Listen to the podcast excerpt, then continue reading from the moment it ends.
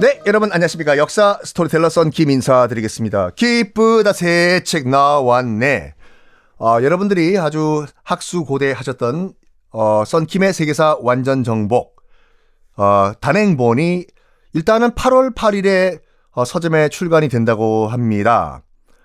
여러분들의 많은 사랑 부탁드리겠습니다. 뭐 저번에 한번 말씀드린 것 같이 미국사와 러시아사를 다루고 있는데 미국사 같은 경우에는 어 영국 식민지가 처음 생겼던 제임스타운부터 1차 대전 발발까지를 다뤘고 아 이제 러시아사 같은 경우에는 로마노프 러시아의 마지막 왕조죠.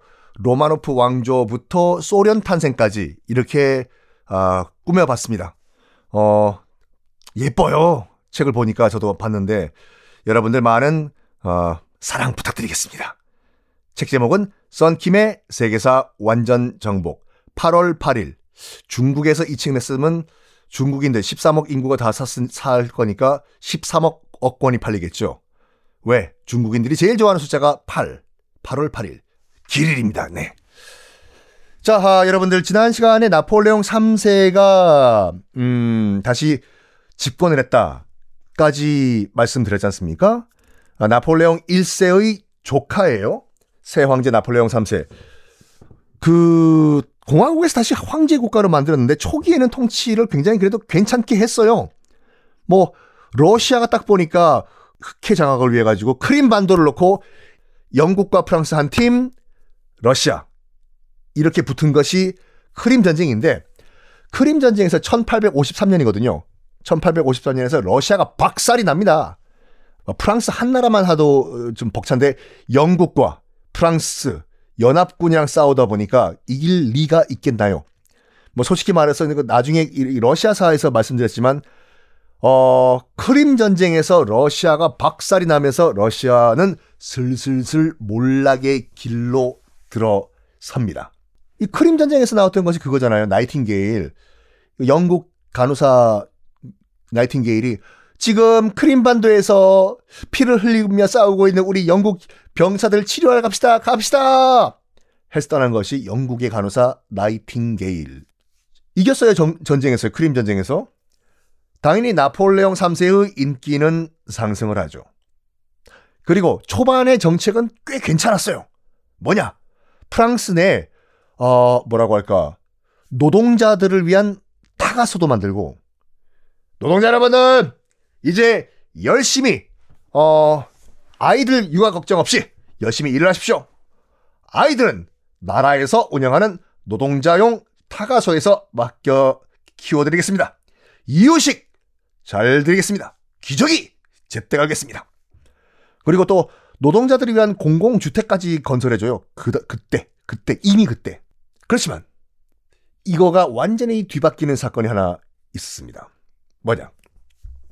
1858년에 황제를 노린 폭탄 테러가 한 번 발생해요. 바다라! 팍! 황, 무슨 황제냐? 우린 다시 공화국으로 돌아가야 된다! 황제 타도! 퓨! 팡! 다행히 나폴레옹 3세 목숨은 건졌습니다. 그런데 이것들 봐라. 내가 너희들을 위해 가지고 노동자 타가소도 만들어주고 공공주택도 만들어주고 이렇게 딱 했는데 호의를 둘리의 호의짝으로 바, 받아들여 지금? 어? 안 되겠어. 이것들을 다시 휘어잡아야 되겠어. 라고 하면서 이른바 안전법이라는 걸 만들어요. 나폴레옹 3세가. 간단하게 말해가지고, 어, 뭐, 논란은 있지만, 현재 우리나라에 있는 국가보안법 같은 걸 만든 거예요. 국가보안법. 골자는 이거예요.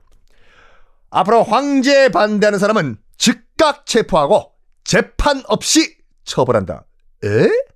재판 없이 처벌? 그럼 말도 안 되는 법을 나폴레옹 3세가 만듭니다.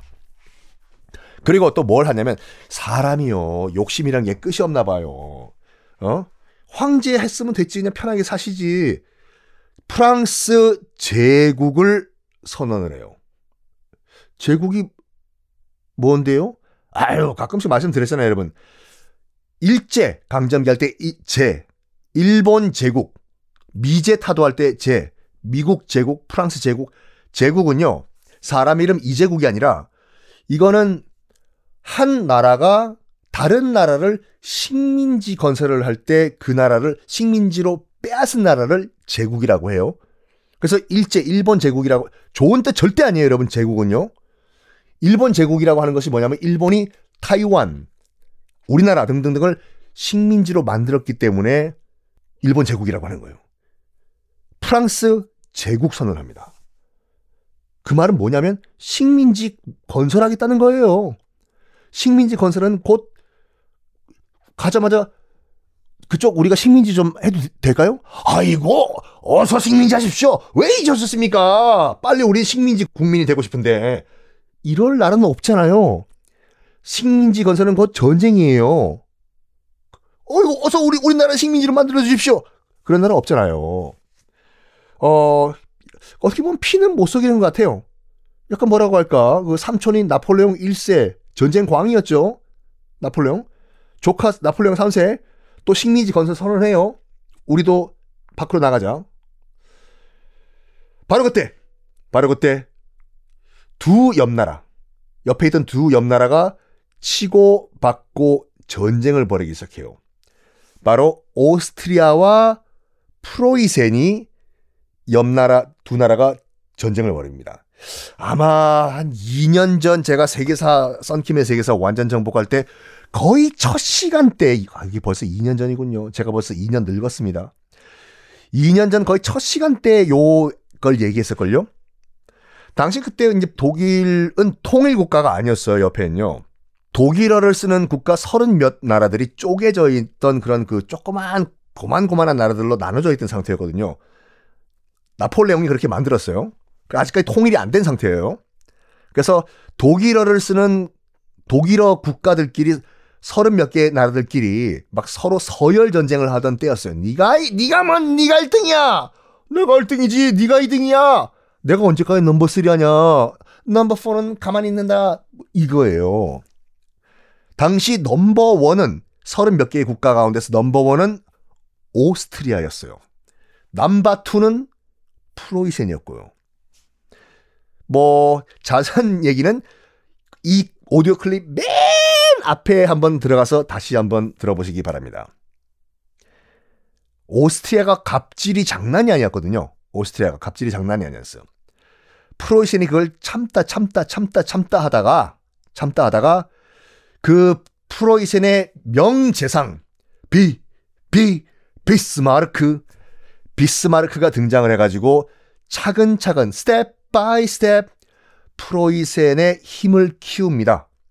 프로이센 의회에 가서 그 명연설을 했죠. 비스마르크가. 우리에게 지금 프로이센에게 필요한 것은 민주주의도 아니고 자유주의도 아니고 바로 피와 철입니다. 여기서 철은 무기를 얘기하고 피는 군사의 희생을 얘기하거든요. 그래가지고 비스마르크를 철혈재상이라고 한다고 말씀드렸지 않습니까? 그래가지고 프로이센을 전쟁 머신 국가로 만들어요. 비스마르크가. 그래가지고 드디어 number one과 number two가 딱 붙어버리거든요. 우리가 언제까지 프로이센이 number two일 수는 없다. 오스트리아 기다려. 우리 프로이센이 옛날의 프로이센이 아니야. 비스마르크의 철혈 정책으로 우리도 군사 대국이 됐어. 한판 보자! 해서 붙은 것이 오스트리아와 프로이센 전쟁이거든요. 음. 이때 나폴레옹 3세가 야, 우리가 전쟁을 벌이려고 했더니 옆에 누나라가 저들끼리 치고받고 싸우네. 한번 볼까? 누가 이길까? 나폴레옹 3세의 프랑스는요. 어느 쪽에 붙어야지 떡고물이 더 떨어지나 우리 프랑스에게 이익이 되나 저울질을 하기 시작했어요. 오스트리아에게 붙을까? 프로이센에게 붙을까? 하다가 전쟁이 생각보다 빨리 끝나요. 왜?